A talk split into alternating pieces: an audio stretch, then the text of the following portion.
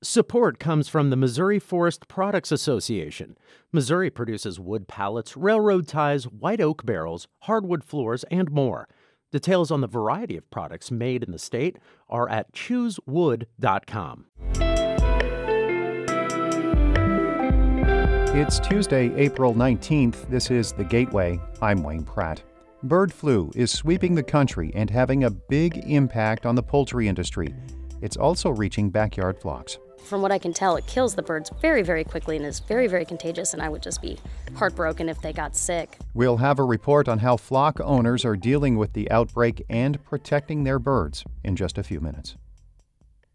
The St. Louis County Council meets today to discuss how to allocate millions of dollars in federal pandemic relief funds. As St. Louis Public Radio's Shayla Farzan reports, more than 3,000 residents have already provided input on how they think the money should be spent. In an online survey and during public meetings, St. Louis County residents identified how the county should spend $83 million in federal funds to address major needs.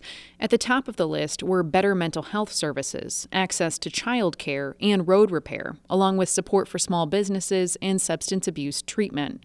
County Executive Sam Page has proposed a plan based on this feedback that would divide the funding between multiple projects. This is a rare opportunity to meet the long unaddressed needs in the community and to uplift those who seldom have a voice in where our resources go. The proposal includes $15 million for road and sidewalk repair and 7.5 million for small businesses. I'm Shayla Farzan, St. Louis Public Radio. St. Louis city and county health officials say the coronavirus is here to stay. The departments have released a plan for how individuals, businesses, and governments can monitor and prevent further spread of the virus. It calls for equitable vaccine distribution and testing, monitoring outbreaks, along with collecting and analyzing case and hospitalization numbers. It also encourages businesses to offer sick leave to employees who test positive.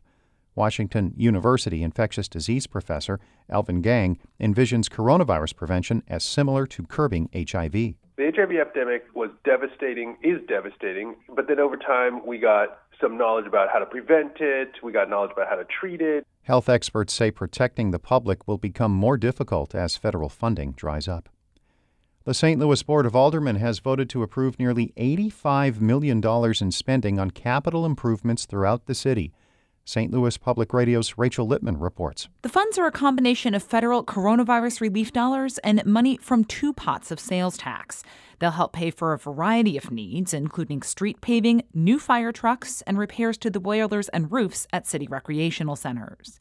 In a marathon meeting last week, the board redirected some funds that had previously been set aside for bridge repairs towards street paving and traffic calming in North St. Louis. First Ward Alderwoman Sharon Tyus, who led that effort, says the changes are a step toward fairness in the way capital dollars are distributed. It's not trying to do anything to anybody, but when you look at the unfairness of it, then you will say, boy, that's a small drop in the bucket toward fairness. The measure passed the board unanimously and awaits the signature of Mayor Tishaura Jones. I'm Rachel Lippmann. St. Louis Public Radio. A special election is set for today in one ward of St. Louis. Voters in the 28th ward head to the polls to select a replacement for Heather Navarro. She resigned this year to take a job at Washington University. Republican Tanya Allen Mason and Democrat Michael Gross are running for the spot on the Board of Aldermen. The 28th ward includes sections of the Central West End, some of the Wash U campus, and an area around Forest Park. Illinois is launching a $30 million tourism campaign called The Middle of Everything. Mawa Iqbal reports.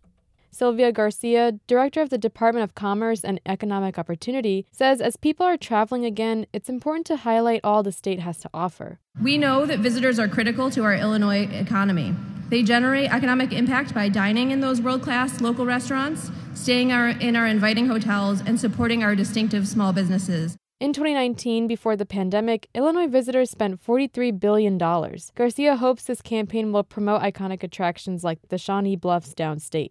I'm Mawa Iqbal.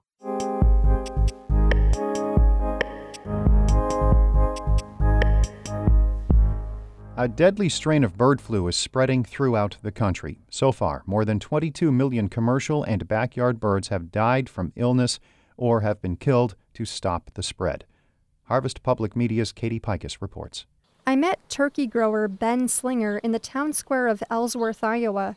Wild birds nest between buildings here. Like most producers, Slinger's limiting visitors on his nearby farms to prevent bird flu from reaching his flocks. It, it is a very concerning time. We're, we're watching stuff extremely closely. Slinger raises about 850,000 turkeys a year for an Iowa meat processor.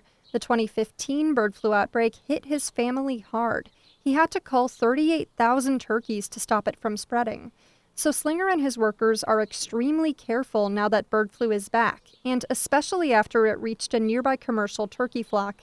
He's testing turkeys for the virus more frequently. And we've been in pretty good shape. Uh, this year's definitely going to challenge us. It seems like uh, in the coming weeks, as to if we were if we were truly prepared again for what happened in 2015. State officials and scientists also caution backyard flock owners to be on high alert the virus has reached these small flocks in Missouri, Illinois, Iowa, Kansas, and Nebraska.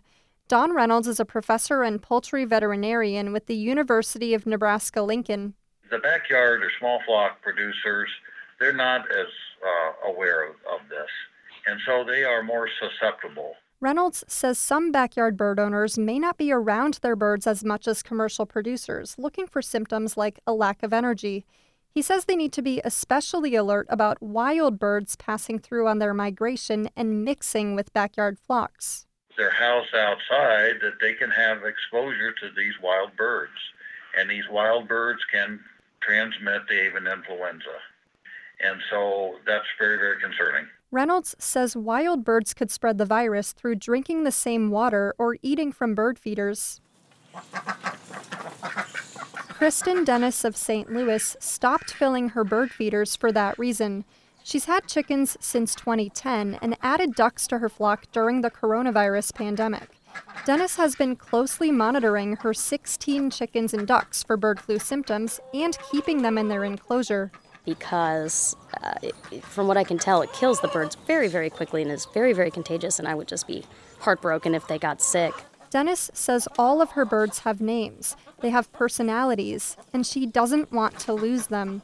After the last big bird flu outbreak, she learned that backyard flocks made up 10% of all birds that died or had to be destroyed. To me, that suggests that it really devastated a lot of people's home flocks, which is really makes me think twice and maybe three times about making sure to put precautions in place to keep mine safe. In St. Charles, Missouri, Leah Schaefer is newer to backyard chickens.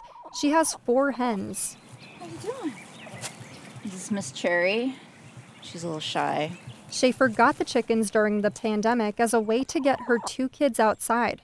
Her hens roam about a fenced area of her yard during the day. My biggest concern has been uh, predators, not necessarily sickness. She says bird flu isn't a major concern for her because she has such a small flock and she keeps an eye on them from her kitchen window. I'm pretty confident that they're safe.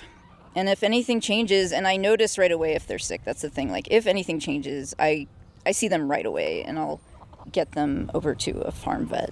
Schaefer says her birds have been energetic, very healthy, and they're laying eggs. But with bird flu, she says she'll think twice about adding more chickens to her flock. I'm Katie Peikes, Harvest Public Media. Harvest Public Media reports on agriculture throughout the Midwest. Shula Neuman is the executive editor of St. Louis Public Radio, a listener supported service of the University of Missouri St. Louis. Music by Ryan McNeely of Adult Fur. I'm Wayne Pratt. This has been The Gateway.